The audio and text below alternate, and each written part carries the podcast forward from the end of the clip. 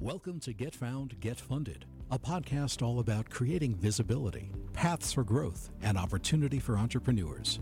We focus on those entrepreneurs who are statistically underrepresented in the startup ecosystem. Your hosts are Zena Island, president of X Plus PR, a media relations agency, angel investor Aurelia Flores, managing member of Athena Digital Media Group, a digital marketing agency, and angel investor Christina Francis, president of Esteem Logic, an information technology, consulting, and training firm. In each episode, you will meet a new startup founder, hear about their company and where they are now. We then focus on one key challenge facing that entrepreneur, a challenge that is common among startups. Each episode also features a guest expert to weigh in on the challenge. Welcome to Get Found, Get Funded. Almost every industry is going through a transformation today. From the way consumers buy, companies identify talent, people invest, banks lend, and startups, startups raise capital has changed or is changing. There are more choices, more access, more secure technology, and more freedom. We recently had Jennifer Kassan, author of Raise Capital on Your Own Terms How to Fund Your Business Without Selling Your Soul, on the show. In an after show conversation, Jennifer reminded us that everyone is an investor. With that thought in mind, and the recent increase in the number of companies using initial coin offerings, or ICOs, as a fundraising strategy, today's show focuses on the what, why, when, and how of ICOs as a means to raise capital. Traditionally, startups had a few options to raise funds. They had Kickstarter, traditional bank loans, private equity, friends and family, or other venture and angel investments and investment opportunities were really only open to accredited investors. Well, despite the volatility of the cryptocurrency market today, the ICO, ICO landscape is changing fast and becoming more attractive for founders and investors.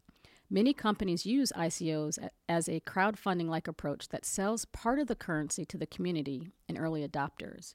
Usually, the digital currencies, based on a blockchain platform, offer tokens. For today's conversation, tokens and coins will be regarded as cryptocurrencies, and the development of a token is critical to the success of an ICO.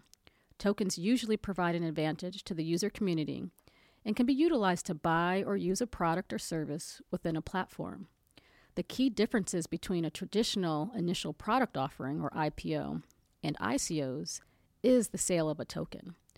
We have a knowledgeable panel very active in reviewing white papers, contracts, vetting teams, and advising companies who have decided to use ICOs as a way to fundraise. So let's get started and meet the team and get into the discussion. Hello. First, I'd like to ask Amy, Maureen, Samson, and Desiree. First of all, thank you very much for being here in studio as well, and and um, thank you for being here. And we'd like for you to in- introduce yourselves to our listeners, and give us an overview of your background and how you got involved with blockchain ventures. My name is Maureen Murat. I'm with Crowdy Advisors. It is a business consulting firm that advises entrepreneurs and startups on technical aspects of starting your business from registering your LLC to getting licenses and permits that are um, required for you to transact business. I got into ICOs um, via crowdfunding, which to me is kind of like a baby of ICOs. Um, and, or I'm sorry, ICOs is a baby of crowdfunding.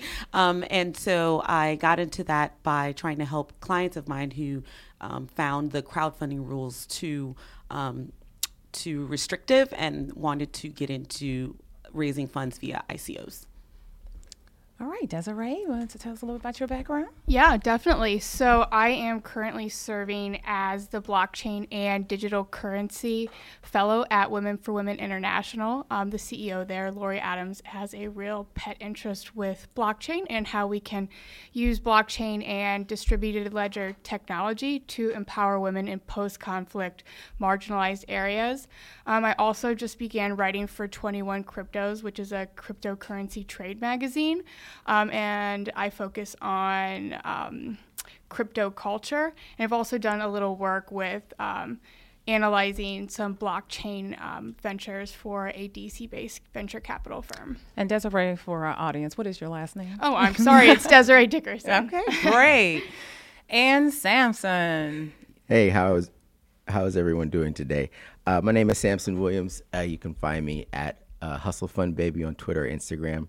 I got into this space. I used to work at Fannie Mae, and we were exploring innovative technologies, which led me to crowdfunding. So I work for Seedups and co-funders based out of Derry, Ireland. Uh, if you ever want to go to Ireland, let me know. Uh, so they build equity and debt crowdfunding platforms, uh, primarily for the the EU and a few other markets around the world.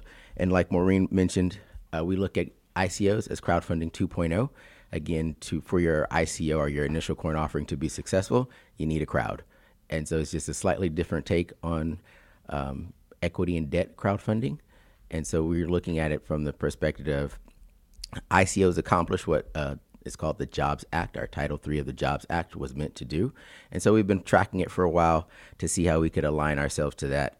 Um, because we look at it as we're in the first 10 minutes of a 100 year digital transformation. And so we want to be competitive into the future. And I'm very excited to be here with you, awesome group of ladies. And Amy is on the phone. She couldn't join us in the studio, but can you tell us a little bit about yourself, your company, your focus, and uh, and how'd you get started in blockchain ventures? Sure. So my name is Amy Wan. I'm founder and CEO of SageWise, which is a dispute resolution infrastructure for smart contracts.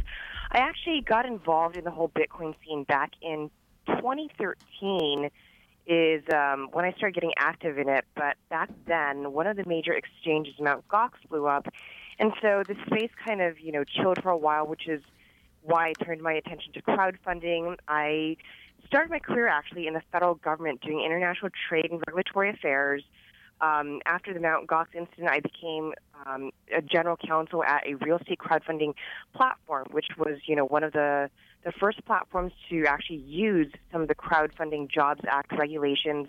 Then I became partner at a law firm, and you know, most recently, actually left to start my current company, uh, SageWise. Um, and and really, the reason why we kind of pivoted into the whole blockchain ICO space was because people used to seek me out uh, to help them structure novel financial products, particularly fintech companies. And so I started getting a lot of calls early last year about ICOs and actually realized that, you know, aside from all the complexities around ICOs, the, I thought the real issue was that there was a fundamental flaw in the architecture in the space, which is around smart contracts and their vulnerabilities. So that's what we're doing now. We um, we basically build uh, infrastructure that allows smart contracts to be a lot more secure. Well, we really want to say thank you and, and express our gratitude to each of your each of our experts here today. It's really a hot topic, ICOs, and I think there's a number of reasons that, um, particularly startups, are so interested in it. Um, part of the reason, of course, of this podcast is to start to change the ecosystem and help entrepreneurs who are statistically underrepresented in the ecosystem get more funding. And so we've certainly talked to folks who have said, are there other options, for example, for funding a startup? And there are other reasons that people might be interested in this, but yeah. Christina, do you want to? I think some other reasons, you know, people want money. They can't get it from a bank or a private founder. They want to diversify the individuals that can actually invest in their company and engage their uh, consumers and customers in a different way. So before we jump into the detailed discussion on viability of ICOs, uh, crowdfunding 2.0, as we heard earlier, uh, we want to create a baseline understanding, at least semantics, for our listeners on the definition of an ICO, blockchain, and cryptocurrency. And so, Maureen, let's start with you. Can you explain to us what is an ICO? Uh, I'll try in English. so, um, an ICO, initial coin offering, is an unregulated way by which startups and um, you small businesses can raise funds to either start, develop, or complete a cryptocurrency or blockchain based um, project. Um, but we have seen that other established companies have also kind of joined the space. But generally speaking, it's meant for startups, as you said, Christina, who are looking for capital. Great. And Samson, can you help our listeners kind of wrap their heads around the relationship between ICO, cryptocurrency, and blockchain?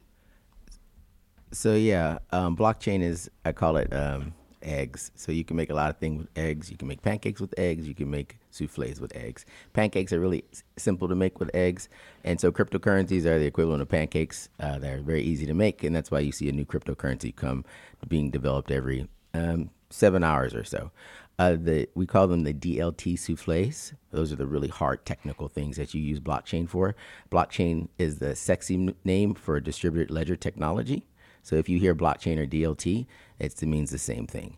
And so those DLT souffles, those hard things, are like moving medical records, uh, transportation, Internet of Things, air traffic control onto a DLT network. Um, and we might want to just talk about what blockchain is. A really simple example is it's you'll hear that blockchain is an immutable distributed ledger. The easiest way to think about that is if you've ever been on a group text, everyone can see what's being said on the group text. No one can go back and change it. And even if you delete it off of your phone, it still exists on everyone else's phone. That's a very easy way to understand blockchain or distributed ledger technology. The difference is with cryptocurrencies, the data are the tra- are the messages are actually a record of the transactions that are being done.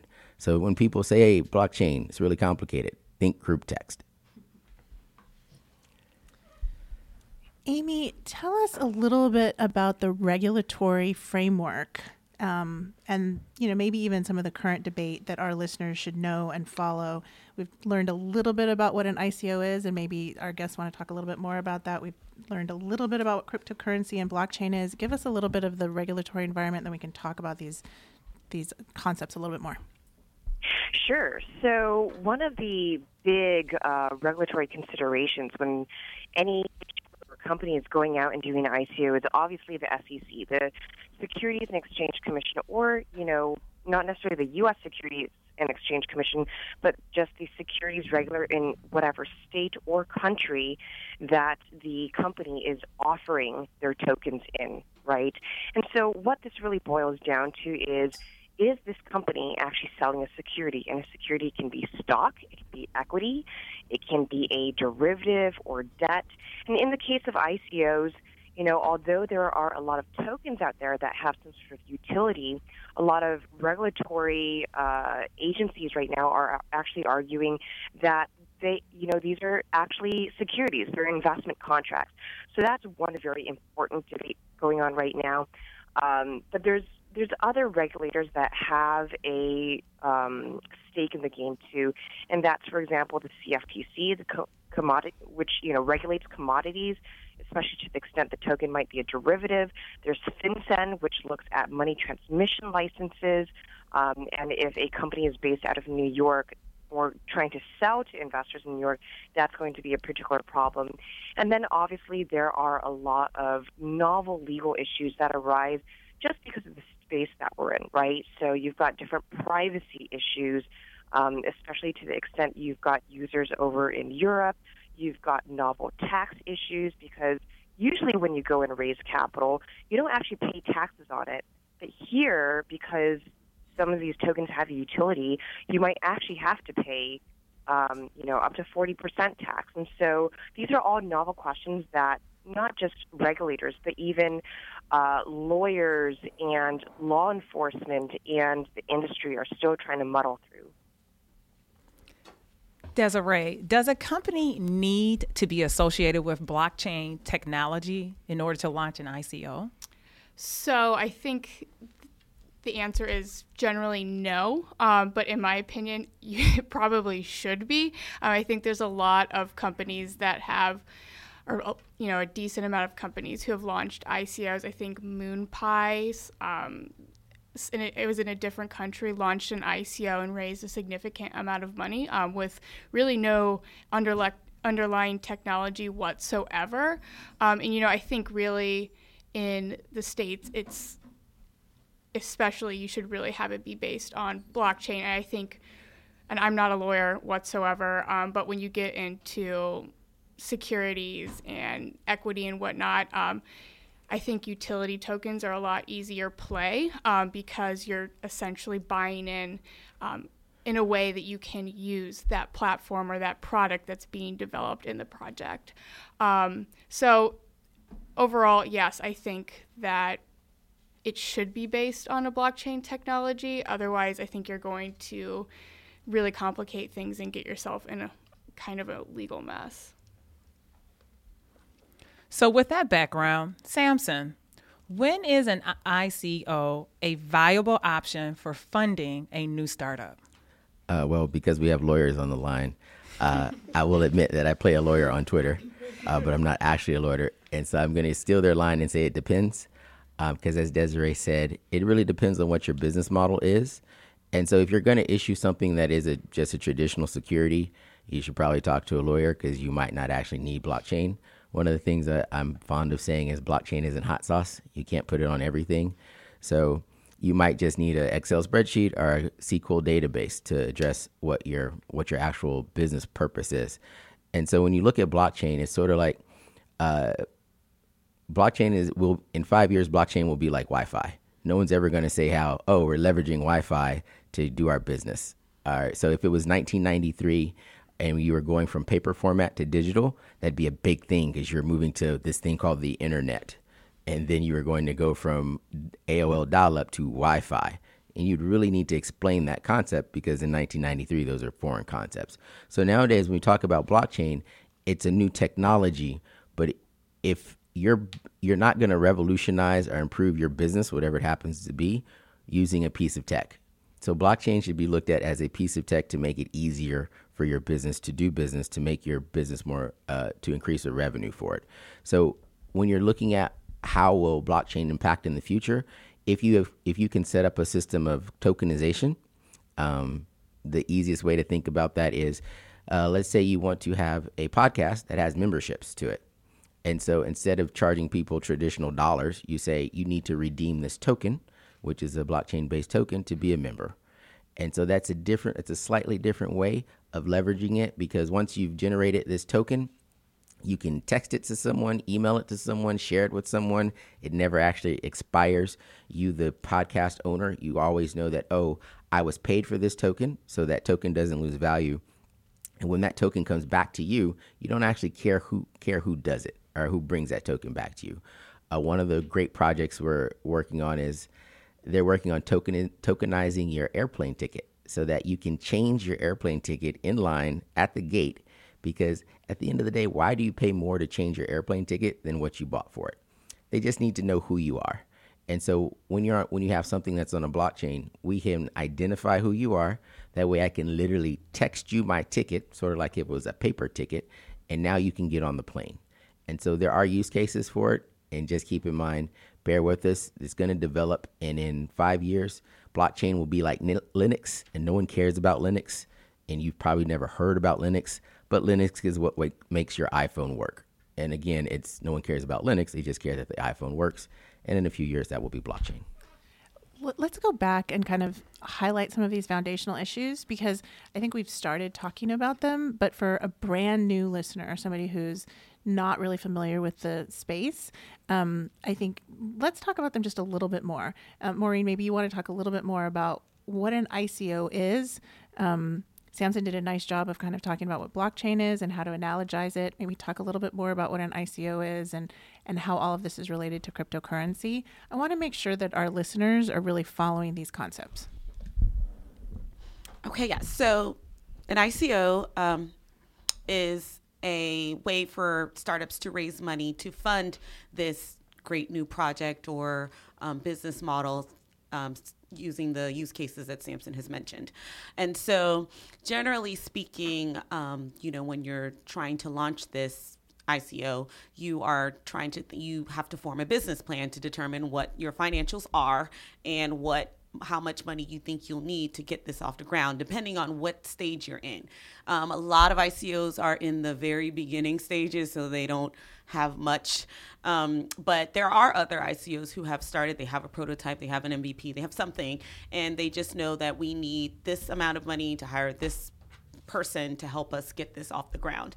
And so, so long as you know what stage you're in and you're not, you know, necessarily trying to force, you know, a square peg into a round hole and you know what your limitations are, I think an ICO can be a really good way to raise capital for um, funding. And I guess we could talk about that later. But um, one thing that when you're raising money you have to be you have to keep in mind you are these are other people's money so lying and being mis- dishonest or misrepresenting is not the way to go um, but i don't know if i answered your question yeah, I'm wanting to to answer the question of you know why would you look at this particular um, realm to raise funding? Period.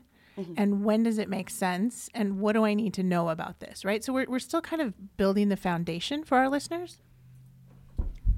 And, and I think one thing is this is a non traditional way to raise funding. And so, what questions should an entrepreneur or business owner ask themselves to consider this as a funding option?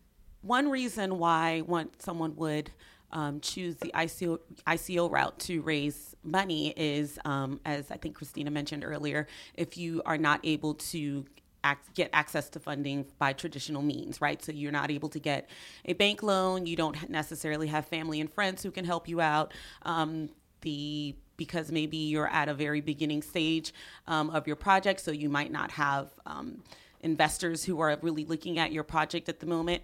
Um, and so the ICO might be a good um, way to do that.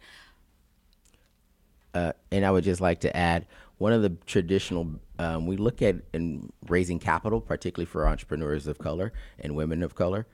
It's exceedingly hard, and so instead of painting the barriers of accessing capital with a new fresh coat of paint, um, ICOs enable you to go out to your community and say, preferably through this tokenization process, we're able to get the community behind us to engage in our business, to help our business grow. One of the key features of ICOs is that they're non dilutable, meaning, I'm sorry, they don't dilute your equity.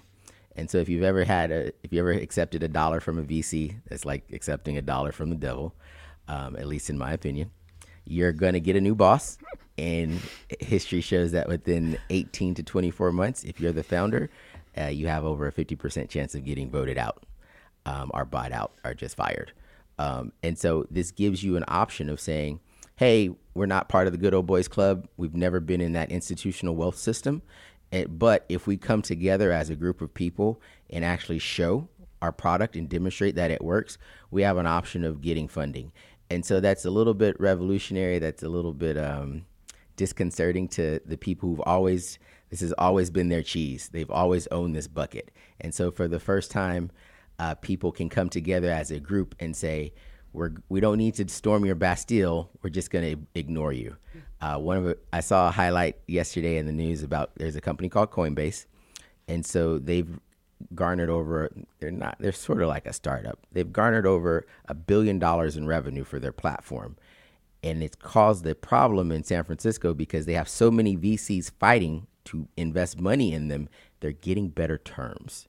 Because before, if you accepted VC terms, like if you go on Shark Tank, whatever Mark Cuban says, he's like either yes or no, or I'm out. If you take too long, I'm out. If you look at someone else, I'm out. And so now it gives you back that power to say, hey, I'm in charge. I can actually d- have a better control over my future. And for small businesses and minorities, that's an amazing capability. I was also, oh, I was also well, going to add really quick. Um, what I think is really unique about ICOs is if there is some type of utility token that's um, offered, or that's what you receive in exchange, it's a really unique way to create a community that's going to engage with your product after launch. So, you know, when you have a hedge or you have a VC give you a bunch of money. Oh, there's five people who usually work at a VC. Um, are those people going to be that big of advocates in your user base? No, but with these utility tokens, if they can be used in the product, you already have a user base, which is something that you don't see really anywhere else. Um, and one thing I thought would be interesting. Um, that was interesting. I don't know much about it, but with this SAFTA, mm. I'm not. I, someone will have to get me on the acronym, but I think ICOs are changing a lot as well because now it's giving more opportunity to those traditional institutionalized investors. So, what Samson is talking about in terms of really being a diverse investment pool, it, I think that we might see it change a little bit moving forward. Amy, would you like to jump in this conversation? Yeah, sure. If I could just offer a slightly different perspective. You know, I know a lot of people look at ICOs as a mechanism for a lot of funding or faster funding or easier funding. Um, one of the reasons why ICOs developed was because, you know, the uh, blockchain and crypto community uh, come from re- really like crypto anarchist roots, right? They come from, you know, these philosophical beliefs of, oh, we don't want government intervention, all this stuff. And so a lot of the first projects, they were all very community based. They were decentralized, right? Is the term that we used for it. Um, and so these projects in particular had a very difficult time getting funding because if it's open source and it's decentralized, how are you going to go ask a traditional investor um, to fund something that just the community is working on and might not even have a business model, right? And so, um, you know, I, I think to the extent a project is decentralized or open source or anything like that, not to say that they don't have a they won't have a business model that goes with it, but to the extent a project is decentralized or open source, um, ICOs can be a very good option because you know a lot a lot of the uh, people who have made a lot of money in cryptocurrency in the early years, um, what they really want to see is they want to see, I think, infrastructure developed for the overall blockchain community to allow it to thrive and grow. And, and so I think that's one reason why folks should consider an ICO.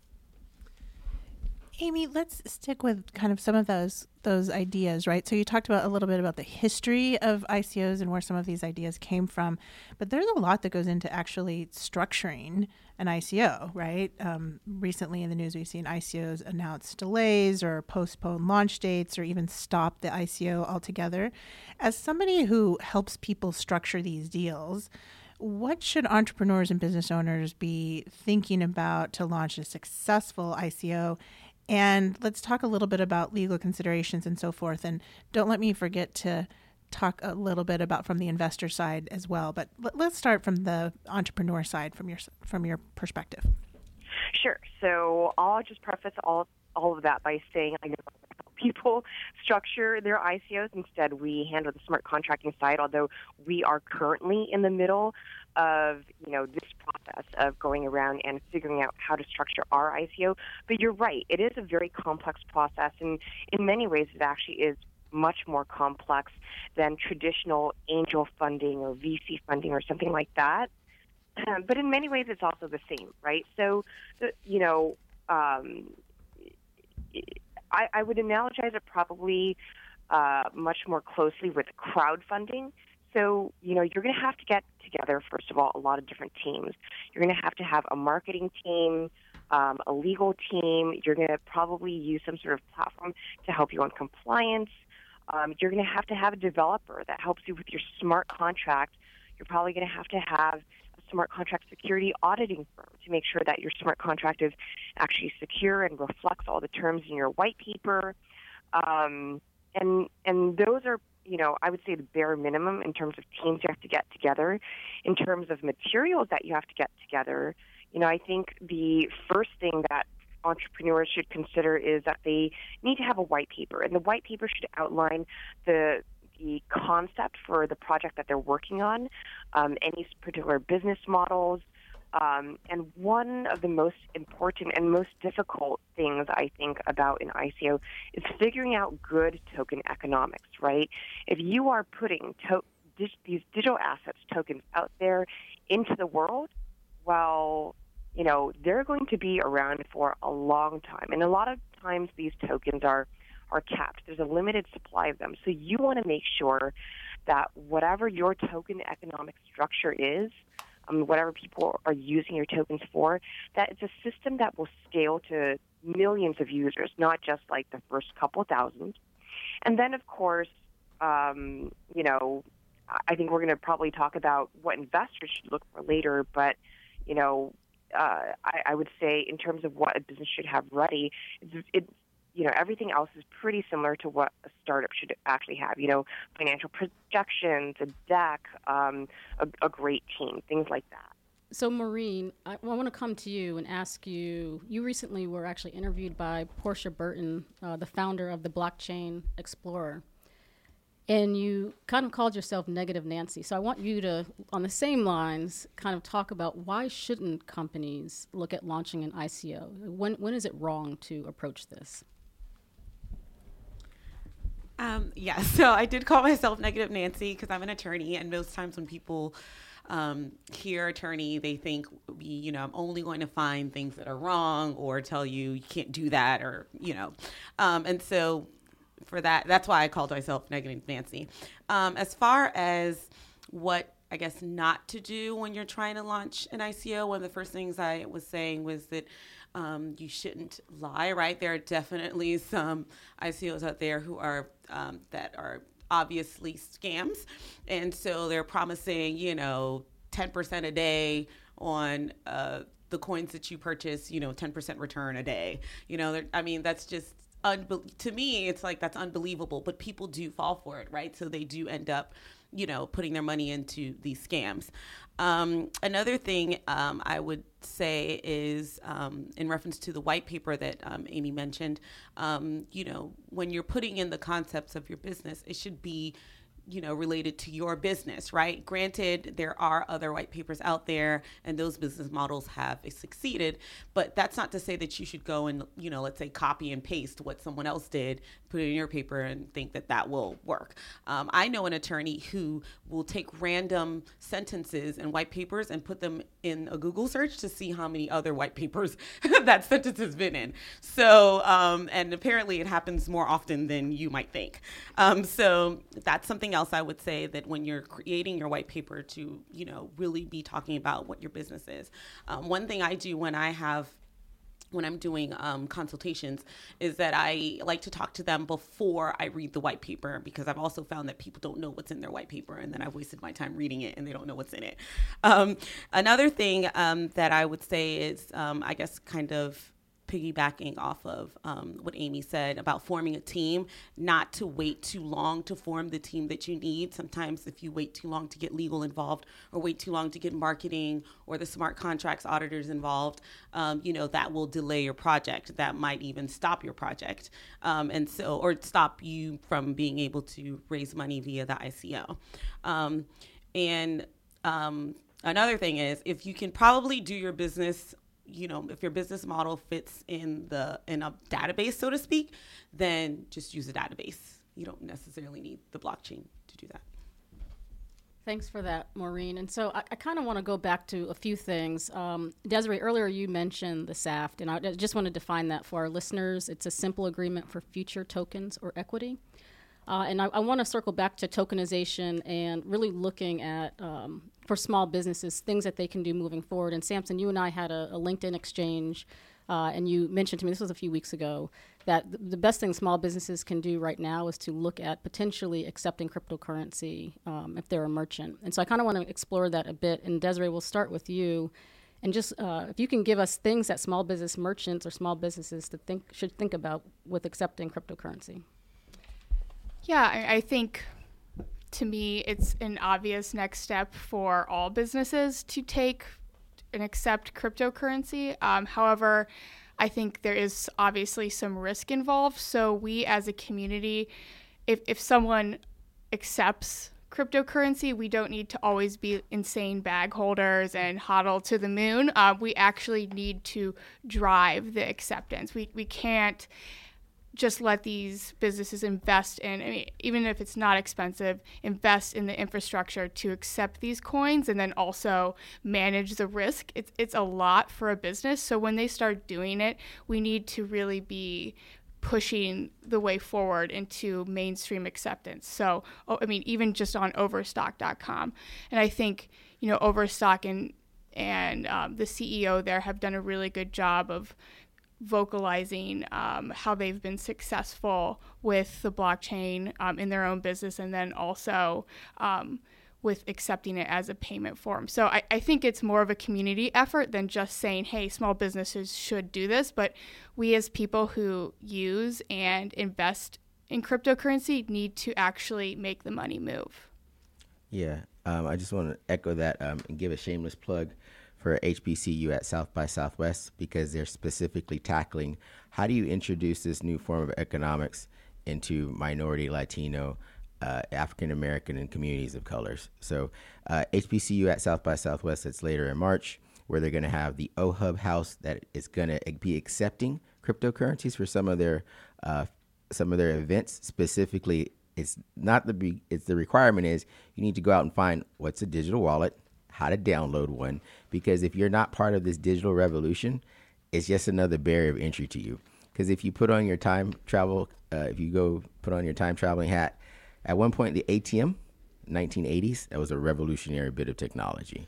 The debit card, that was a revolutionary bit of technology. The chip in your credit cards, that just got rolled out here in the States in late 2015.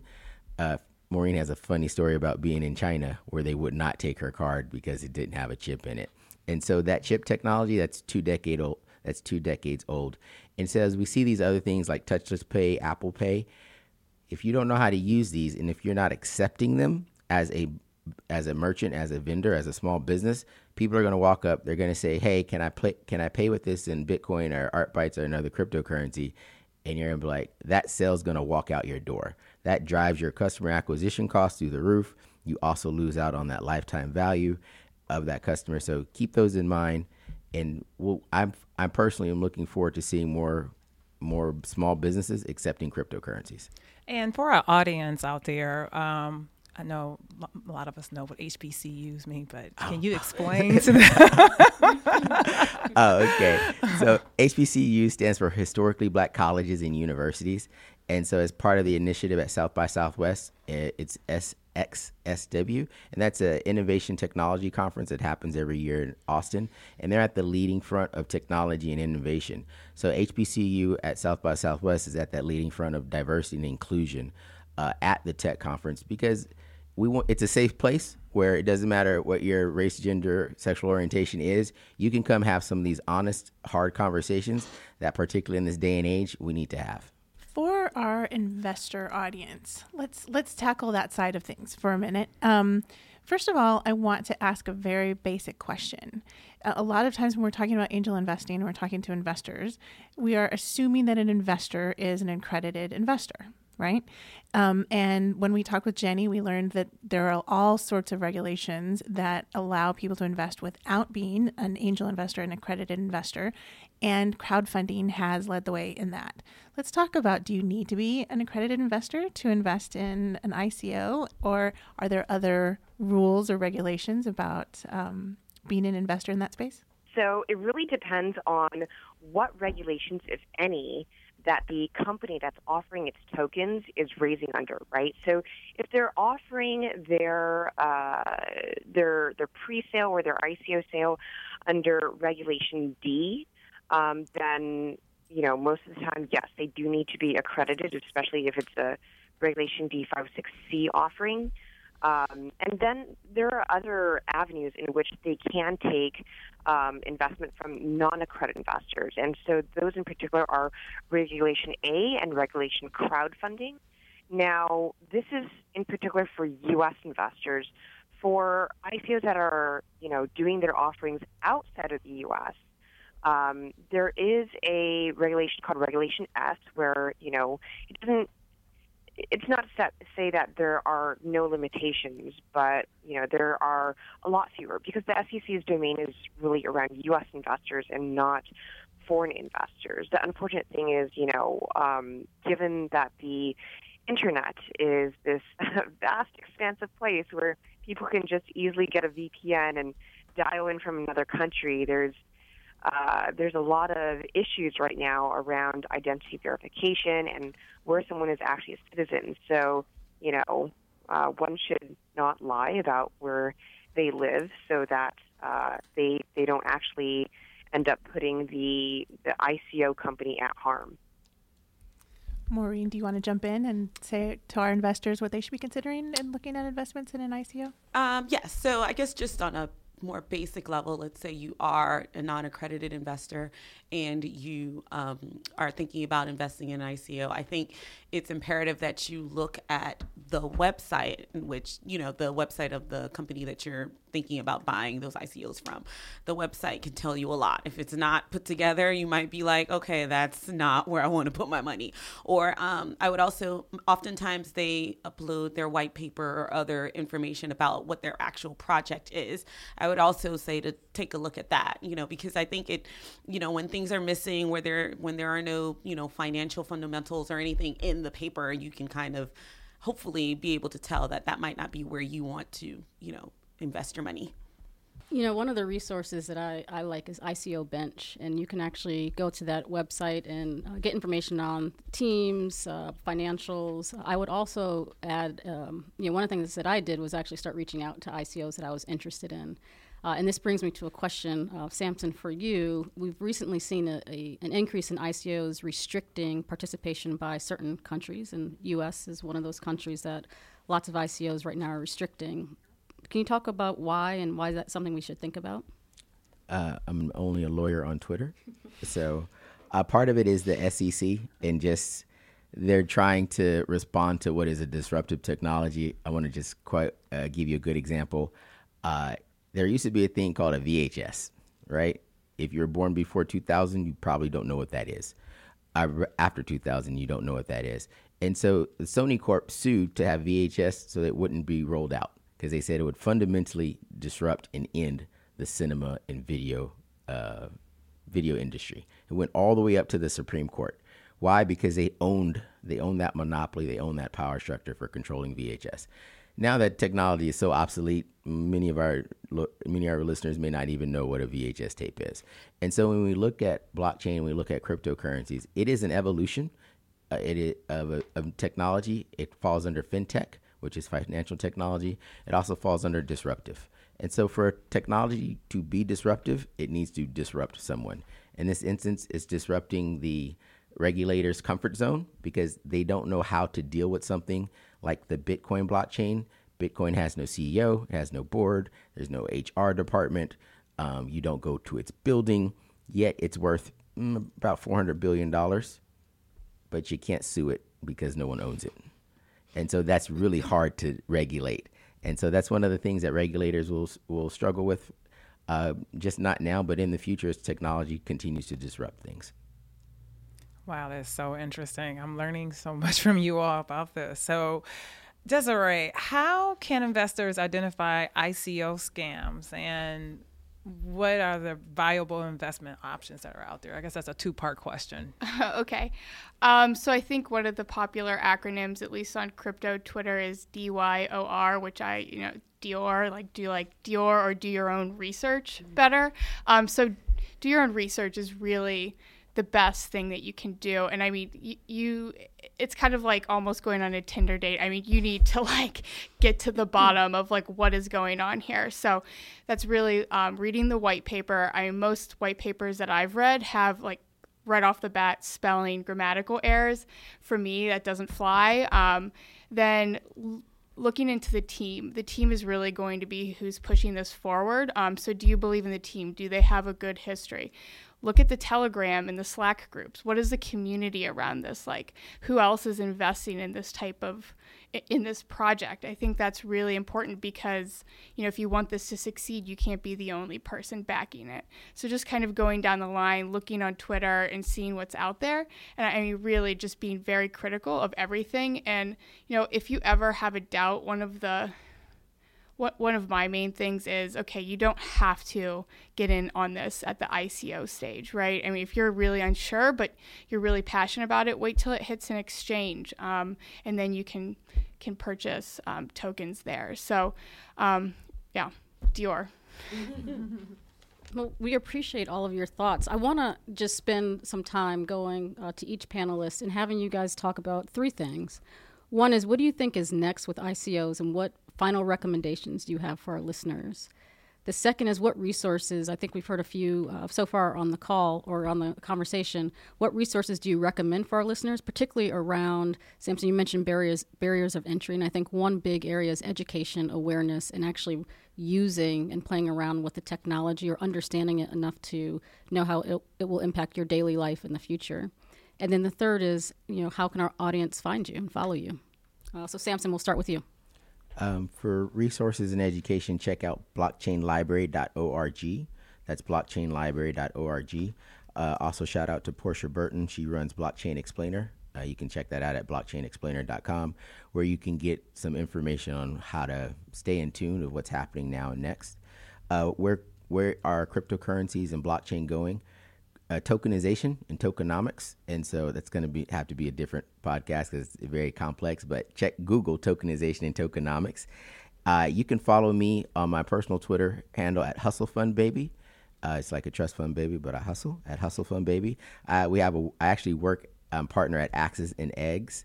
Uh, you can follow us on Twitter and Instagram at Axes and Eggs. Is also LinkedIn. Um, that isn't so interesting because this conversation about economics, about uh, blockchain and cryptocurrencies, it's really about economic empowerment, and so that tends to be a little political uh, because cryptocurrencies exist because of the community. Uh, because people have always known the system is rigged, they just never knew how.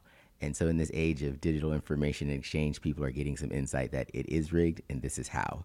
So, if you have a question, find me on LinkedIn. Uh, my name is Samson Williams, or follow me on Instagram or Twitter at Hustle Fund Baby. Great, thank you. And Maureen?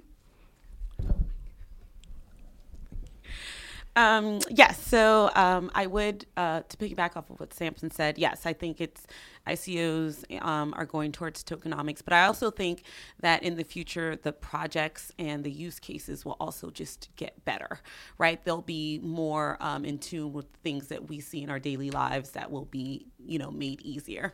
Um, and I also want to say that I know that we've spoken a lot about all a lot of the things that can go wrong, but there are benefits to it, and I think we've also mentioned that the fact that you can build community and um, networking networks that you know that um, support your project and your idea and hopefully you know will also help it grow um, sources i recommend um, there's this website called coindesk they have lots of news on there kind of keep up with um, you know good and bad things that are going on in the blockchain world um, i would also say that the um, coins that you are in, interested in that you should go to their websites as well. That could also be a good resource.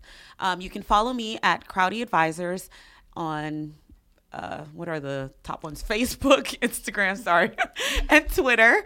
Um, I'm also at on LinkedIn, Maureen L. Murat at link, on LinkedIn. And uh, I think to add where ICOs are going, I think it will be really interesting at the end of 2017. ICOs you didn't even want to say that word, mm-hmm. right? Mm-hmm. I mean, it was crazy. And now, you know, they're making a revival. So I think it'll be really interesting. One thing I hope for is just responsible fundraising. I mean, I think if all you have is a white paper and two people, I'm sorry, but you don't need $50 million. Or there needs to be like very strict um, milestones that need to be set in terms of uh, being accountable for the spending of that money. So that's something I personally really hope that happens in terms of resources, um, Coin Center, I can't promote Coin Center enough. They do a lot with regulation and policy on the Hill. I mean, they are the boots on the ground. Um, following all the folks who work there, Niraj, I mean, they just are just a wealth of knowledge on Twitter. So I, I highly recommend checking that out. Also, uh, my Twitter handle is at Dickerson underscore Des, D E S. Um, so you can follow me there. Great. And Amy, from your side? Sure. I mean, in terms of thoughts about what's next for ICOs and where the industry is going, you know, a lot of people analogize this space to the early days of the internet, right? Um, I mean, you saw, well, at least in the crypto community, we saw uh, a D app called Crypto Communities, uh, Crypto Kitties come out. Uh, I think at the end of 2017, and you know everyone was a buzz about it.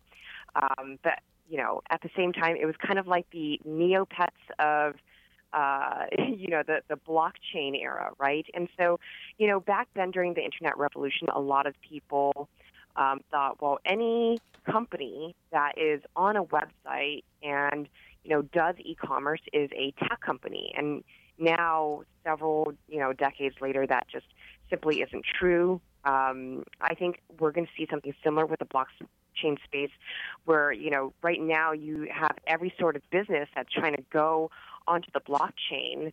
Um, and that may be where the future is, but that doesn't necessarily make them blockchain or tech companies, right? Um, and so, what I'm really interested in particular is infrastructure projects because I don't think yet that the infrastructure is there. Um, I think the space is still very early, very nascent. Um, in terms of trends, right, I think now in, in early 2018, we are starting to see uh, some more disciplinary mechanisms in the space, mechanisms in the space. So that includes, you know, vesting schedules for founders and advisors. We've got lockup or holding periods so that they can't just pump and dump their tokens. Um, uh, so a little bit more discipline coming to the space from that perspective. In terms of what resources I usually follow, I mean, obviously there's, you know, a ton of news sites out there.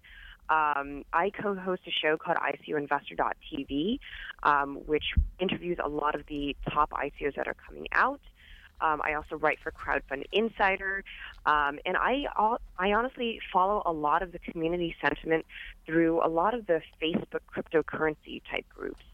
Um, and then in terms of you know where people can find me, well, our website is sagewise.io. Um, people can sign up for our newsletter there, especially to the extent they're interested in smart contracts and the security around them. Our Telegram is uh, also SageWise, so it's t.co forward slash SageWise. Um, they can find me on all social media, you know, Twitter, Instagram, um, my uh, and LinkedIn. My uh, username is usually Amy Y One W A N. So looking forward to connecting with the audience. Well, to each of our guests today, thank you so much, Amy, Desiree, Maureen, and Samson. This was amazing. Great show. We covered a lot of material. We talked about just from the outset what is an ICO, what is a blockchain, and Samson told us to think about a group text message, which is a great analogy. Um, we talked about what it means and what um, we're going to see in this space that this is a new technology and that it's going to become more and more ubiquitous. And there is a political undercurrent, right? That people are really thinking about this, seeing this, um, pushing the possibilities for accessibility for different kinds of communities, and that there's a community that is growing online around different um, companies that have issued tokens and also just kind of thinking about the possibilities within that. Um, We've talked a little bit about the pros and cons, both from the entrepreneur side and the investor side, and each of our experts gave you some great resources to consider. So, lots here, pretty dense. We hope you will definitely take it all to heart, learn more, and really get involved in this part of the uh, startup and entrepreneurship ecosystem. So, thanks again. Don't forget to sign up for our newsletter, go to our website, Get Found, Get Funded, and don't miss an episode.